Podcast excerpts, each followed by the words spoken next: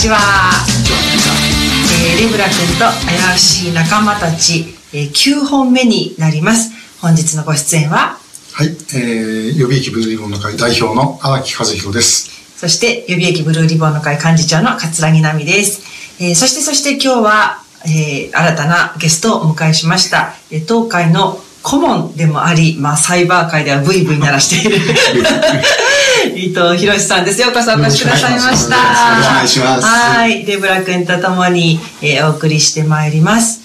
まあね、博さんといえば、まあ、サイバー界でとっても有名な方、経産省のね、審議官とかもやってたことあるんですよね。ねまあ、そもそも自衛隊のシステム防護隊の初代、えー、隊長さんでもありましたし、はい、えー、今、このサイバー事情どんなふうにご覧になってますか、日本の。ああ、もう、サイバー全体見るとやっぱり全然いい方向に行ってないですよね。うん、まだそうなんですか、はい、技術の進歩が早くて、はい、それに対処するための技術も、うん、ましてあの法律も全然追いついてない。うん、で、さらに悪いことに、あの、一般的なこれまでのサイバー攻撃ってあのいたずらとかなんかから始まったんですけども、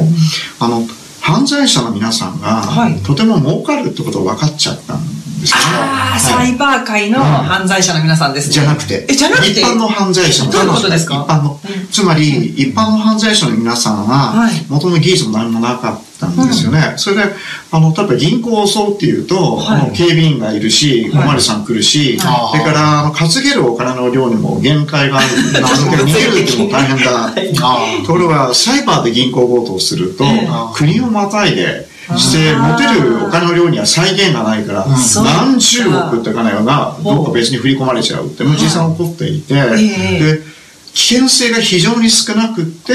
あの利益がでかいっていうそれに悪い人たちが気が付いたので、あのこのサイバーの犯罪業界に参入してきてるんですよ。関係ない人たちが。参入ね。もともと素人でも。そうそうそうそう。まあいろんなやり方あるんですけど、あの、心の曲がったハッカーを雇う場合もあるし、それからまああの、世の中に間抜けな人がいっぱいいるから、いや、そうなんですね。100人いて1人か2人、あの、鍵を開けてる家があれば、そこから突き進めないできちゃうわけじゃないですか。なるほど。別にあの、ウパン賛成でなくてもいいわけですね。そしたら、そういう人たちが増えてるために、サイバー犯罪はどんどんひどくなっていて、それで追いつかないと。それからもう一つは、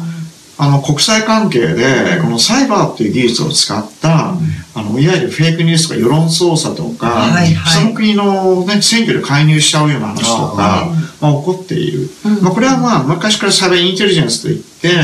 あの、スパイ活動をするのに、サイバー使ったら便利だねって話はあったんですけど、ど。人の話を取るんじゃなくて、もう誘導しちゃって操作するっていう今なっていて、これも今、大きな問題になっています。確かにね、今のこのネット環境を使えば素人でも簡単に情報発信できますからね。うん、そうですね。さんどうですか？北朝鮮なんかね、はい、もともかくその銀行強盗もやるし、うん、そうですね。あの、今さっき言ったまさに、あの、北朝鮮だと言われてるやつが、もういくつかあります。は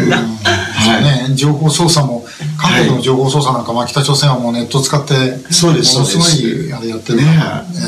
だからこの間あって面白かったのが、ちょっと前にワンダクライっていう、あの、3、4年前なんですけど、うん、あの、フェあのランサムウェアといって、はいはいはい、あの感染すると、うん、あの使えなくなるから金よこせっていうタイプのやつが今流行ってきたんですよ。はい、でその時にワナクライってやつは、あの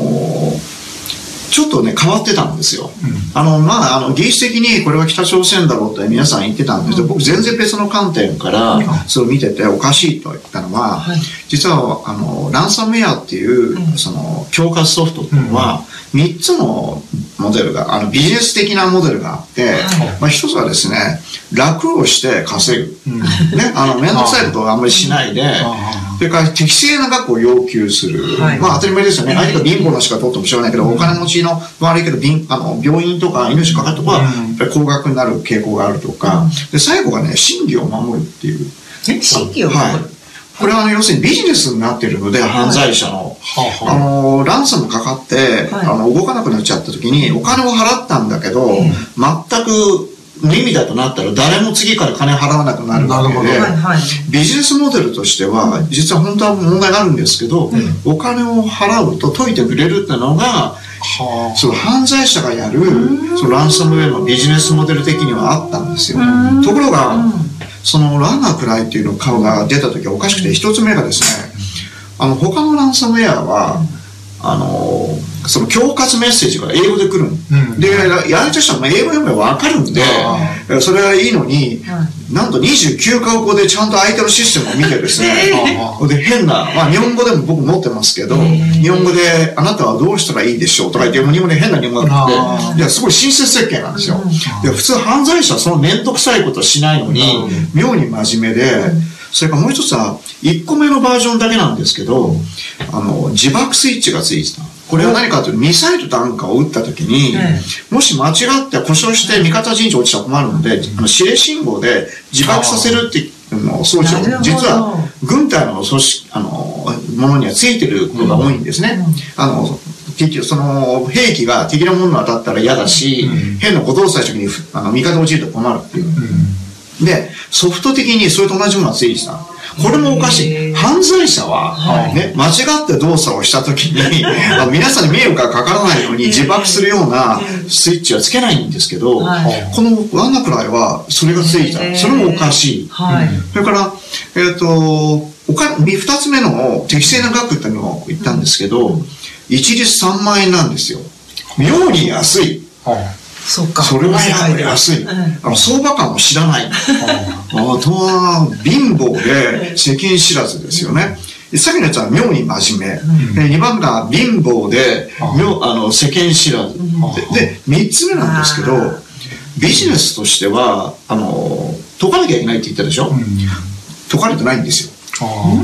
あの、ソフトの欠陥があったって話もあるんですけど、うん、あの、ワンのくらいにお金払った人いるの分かってるんですけど、うん、解けてない。つまり、犯罪者のビジネスモデル的にはしくじっていて、これがもしマフィアがやってたら、もう、プログラマーはね、指を詰めろっていうぐらいのしくじりなんだけど、こういうの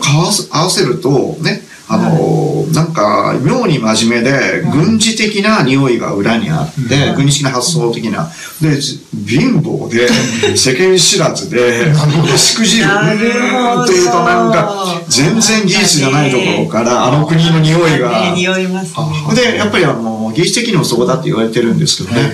まあ、ただ、あの、ちょっと付け加えると、今僕はあの、ランサムにかかると、あの、解いてくれるって言いましたけど、い。や、それはね、本当はね、断言できない。やっぱり、悪い人は悪い人なんで、あの、解かない奴もいるので、伊藤さんが僕がこれ見た人がいて、ランサムかかったんで、あの、このレブラ君の怪しい人で怪しい伊藤さんが、お金払えば取りてくれると言ったと思ったら違いますから。違うんですあの、悪い人がいっぱいいて、解く人もいるんだけど、解かない奴も必ずいて、そういう例もたくさんありますし、もっとひどいのは、あの、フェイクランサムウェアがあって、え、もともと、感染なんかしてないのに、嘘ついて、脅かして金だけ起こしてるってやつもあるので。全部お前のデータみんな見たぞとか。そうそうそうそう、最近また流行ってますね。あの、日本の某、あの、おもちゃ関係の会社さんが、そう脅かされて、彼、彼らは、あの、拒否してますけど、うん、まあそういうのもありますけどね。